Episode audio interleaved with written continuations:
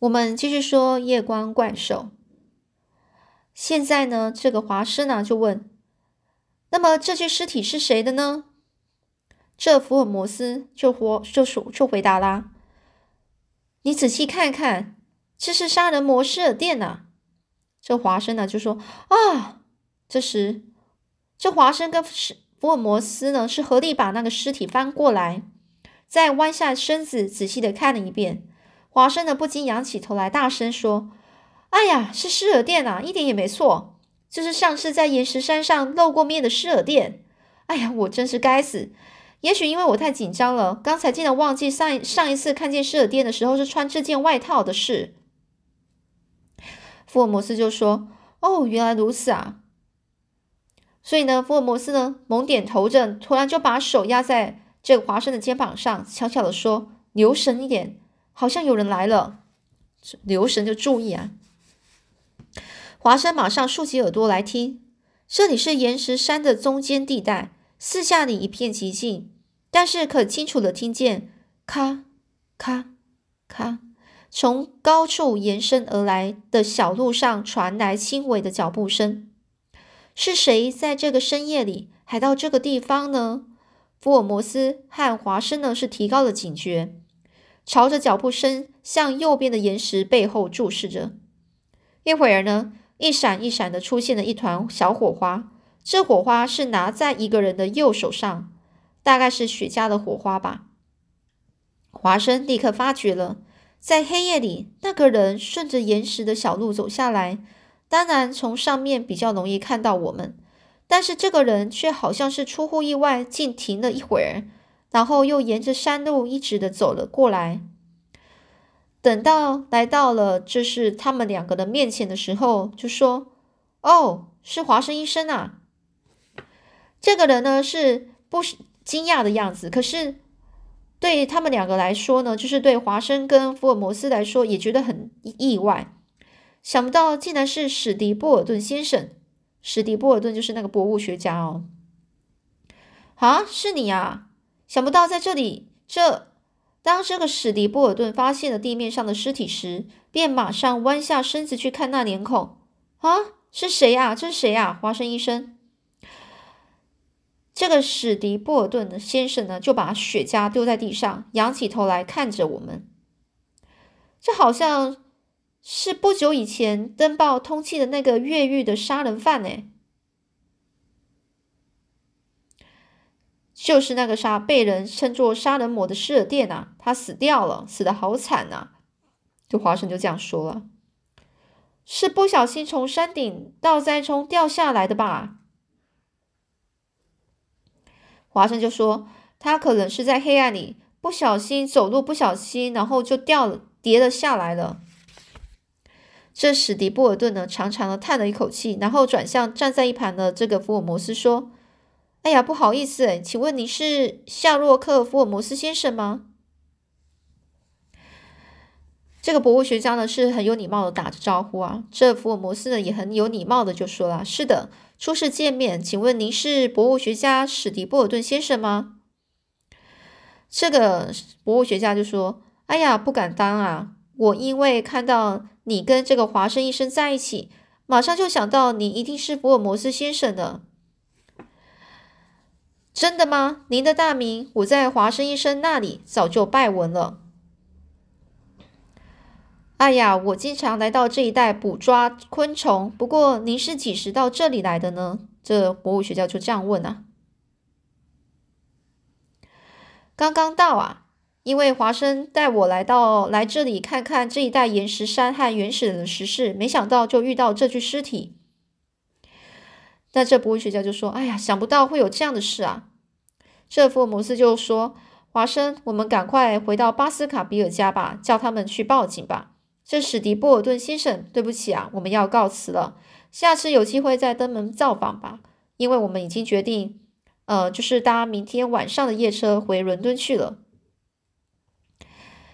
而这个博物学家听到就觉得很惊讶啦，就说：“啊，两位怎么那么快就要回伦敦去了？”这华生心里也在想：福尔摩斯这个人又在搞什么新花样啊？怎么明天晚上就要回伦敦去了呢？这福尔摩斯和华生啊，以及史迪波尔顿呢，一起回到村子的尽头时，史迪波尔顿就在那个十字路口和他们两个分手，独自就回家去了。华生引导着福尔摩斯抄近路走向巴斯卡比尔家，在路途中，华生轻声的问着说：“真的要坐明天晚上的夜车回伦敦去吗？”福尔摩摩斯啊，就笑着说：“哎呀，谁要回去啊？”我不过是骗骗这个史迪波尔顿罢了。华生就说：“哎呀，我也是这么想。不过三更半夜，他为什么要到那个地方去呢？我老早就知道贝伊尔的哥哥对亨利啊是不怀好意啊。据我看来，策动这个谋杀案件的中心人物，恐怕就是这个史迪波尔顿吧。”福尔摩斯就说：“话虽然那么说，但是直到现在，我们都还没有证据啊。”福尔摩斯啊，显得是无可奈何的样子，摇晃着头。这亲爱的读者们，你们是否也和我一样呢？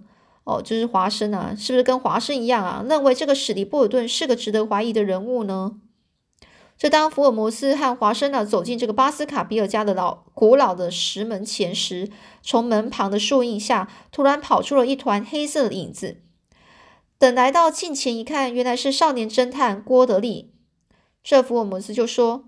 你在这里呀？你有没有注意到史史迪波尔顿到石山那边去过啊？啊，那家伙，这郭德利少年啊，就把那个握紧的左手啊，用右手拍了一下。我在两小时前还看见他待在家里，所以就放心的到这里来了。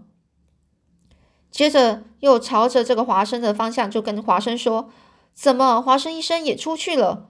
我一点也都没有发觉，简直是处处都疏忽了。”这时候呢，这福尔摩斯就说了：“进来吧，就今天晚上大概可以蒙头大睡了。”就说呢，这个福尔摩斯这样说完呢，就就和这个华生以及这个郭德利少年呢，就走进了石门。这亨利啊，出乎意外的听说福尔摩斯来了，他是又惊又喜，便高举着双手跑出来欢迎。而我们四个人呢，就一起吃晚餐。哎，这时候呢，华生就把现场啊的情况啊。就告诉了这个亨利啊，说施尔顿啊已经死在悬崖下了。这详细的就叫把这些整个过程讲给这个总管巴利马听。这个巴利马总管啊，他听完马上神色大变。啊，伊丽莎要晓得了，不知道会怎么样伤心啊。这个这个巴利马就这样说了。但是我还是得告诉他啊，并且也要赶快去报警。而他哈，这个巴利马巴利马总管和我们打过招呼，就有气无力的走出了餐厅了。到现在我才完全明白啊，这个华生就这样想。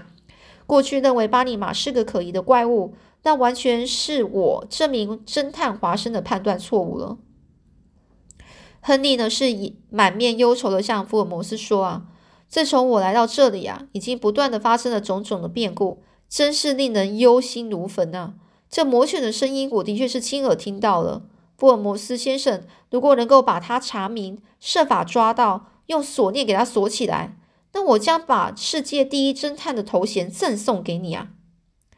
这正在吃烤鸡的这个福尔摩斯瞪着大眼睛，就笑着说：“ 呵呵，就打就抓住一只怪兽，就号称世界第一大侦探，那根本算不了什么啊！但是第二大侦探呢？”这亨利就说：“那还用说吗？那当然要算华生医生啦。那还有没有第三名侦探呢？嗯，那就应该是郭德利了。哦，这郭德利放下了刀和叉，装腔作势的就向这个华生说：‘怎么，我倒变成第三了？我觉得我不会输给华生医生啊。’这亨利和福尔摩斯都笑了起来。吃过晚餐呢，那天晚上。”福尔摩斯和郭德利就睡在我那一间，就是跟华生睡在一起啊，先睡那一间寝室里。没想到第二天早上，那可疑的史迪波尔顿竟然派人给亨利送了一封信，信上写：“敬爱的亨利先生、福尔摩斯先生、华生医生。”这个鄙人呐，就是我啊，久仰福尔摩斯先生的大名。这一次呢，恭逢大驾来到这个地方呢，哦，就是非常冒昧啊。想要在这个我们家啊，就是设下，就是想要在我们家啊准备晚点一些餐点，恭请三位呢，在今天晚上六点哦，来我们家这边哦，就是我请客啦。叫意思有意思，就说希希望呃非常荣幸啊，你们可以过来。另外呢，福尔摩斯先生跟华生医生预定搭定搭今天晚上夜车返返回伦敦，务必啊，请尽可能将时间延后啊。哦，这史迪波尔顿上哦，那一笔秀丽的钢笔字整齐的排列在信纸上，墨水的颜色也很鲜艳。看这信上的字迹，大概是他妹妹贝利尔写的。这华生就向那白色信纸闻了一下，果然呐。竟然和那粉红色的丑丑手帕发散的同样的香味。华生心里虽然是这样想，但是并没有说出口，因为华生就猜不透这福尔摩斯对这可疑的家伙将又采取什么样的对策呢？这时，亨利的一对黑色大眼睛呢，紧盯着福尔摩斯的脸，就问：“你们两个真的要在今天晚上回伦敦去了吗？怎么这么快啊？”福尔摩斯却装作一本正经的样子说。过几天我们还会回来的，因为上次所说的案件还没有查出头绪，同时也需要华生前去帮忙。所以今天晚上当你到这个史迪波尔顿家时，请你替我向他致歉啊，因为时间来不及，他的美意只好婉谢了。不过我回到伦敦之后不久还会回来的，到那时候我们一定会专程前去拜访他。亨利就说：“要我代致歉。”是可以的，就是要我代致歉意啊，是可以的。可是让我自己一个人前去也太没意思了吧？不，你不知道，你今晚去史迪波尔顿家是件非常重要的事。亨利就问啊，这话又是怎么说呢？你一定要去才行啊！这福尔摩斯就说：“我到底是不是世界第一大侦探，就在今天晚上决定了。”亨利就问呢：“哦，你是说把魔犬用铁链子拴起来的事吗？但是今天晚上你和华生医生不是决定要返回伦敦的吗？”福尔摩斯啊，仰天大笑啊！但是呢，他的眼神呢，充满了高昂的斗志。接着，这福尔摩斯又向亨利说：“每一件事啊，不到最后关头，都很难看出它的结果。